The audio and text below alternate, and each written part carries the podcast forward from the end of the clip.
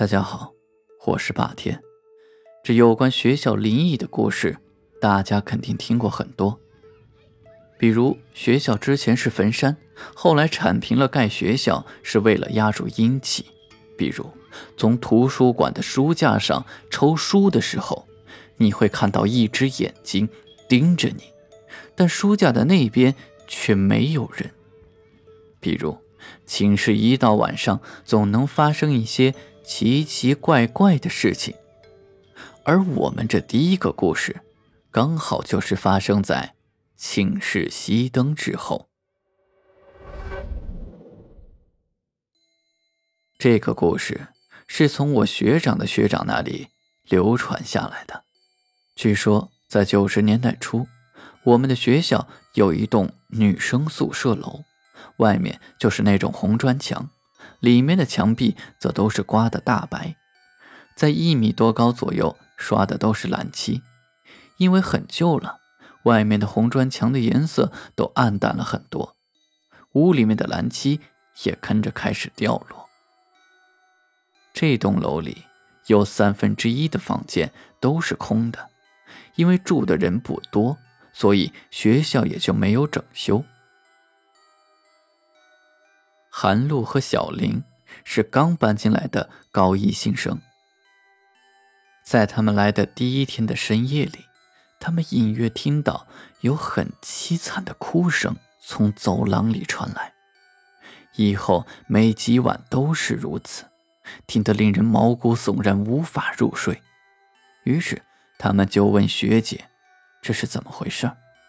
开始学姐们都一口否认有这种事情。叫他俩好好学习，别瞎想。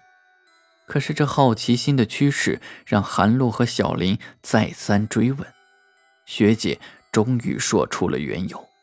原来好几届前，在这个宿舍楼里，曾有一个女生，因为什么事情就吊在屋顶的电风扇上自杀了。韩露是个无神论者，一听这话就不信了。他说。晚上的哭声肯定是有人装神弄鬼，今晚我就去拆穿他。说着，他就离开了。而这后半段的故事，也只有小林听到了。到了晚上，韩露和小林都还没有睡着。半夜十二点刚过，这隐约的哭声又飘来了，令人寒毛倒竖。韩露对小林说。我们去找找吧。说着，便拉着小林循声走去。小林此时已经面如纸色，只能木木的任由韩露牵着走。深夜的宿舍走廊里，弥漫着鬼魅的气息。楼道里的钨丝灯忽明忽暗的照着，把他俩的身影长长的拖在地上。他俩就循着这哭声，来到了四楼。这层楼并没有开灯，伴着月色可以看见，这层楼几乎所有的房间都是开着的。而且这里的哭声也是听起来更凄惨、更恐怖的。现在，连韩露都已经开始有点害怕了。他们来到一间寝室前，这里。就是传出哭声的地方。这间寝室显然已经空了很久。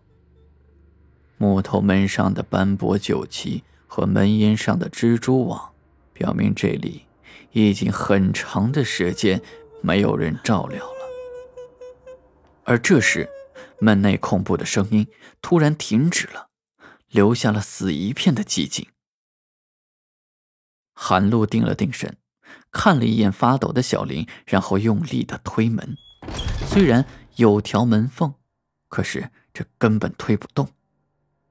小林颤抖的说：“我我们回回去吧，我好害怕。”韩露根本不听，他发现这扇门的门锁已经被拆掉了，只留下三根手指粗细、空空的锁洞。于是。他就把眼睛对着锁洞里看，只看到了血红色的一片，除此之外什么也没有。他揉了揉眼睛，再次朝锁洞里看去，依旧是一片血一样的红色。他喃喃地说：“奇怪，怎么是一片红色？”听到这话，小林一下子瘫倒在地上，嘴唇发青的颤抖着说：“学姐，这那个女生上吊死的时候，眼睛被血染红了。”韩洛，她的眼珠是红色的。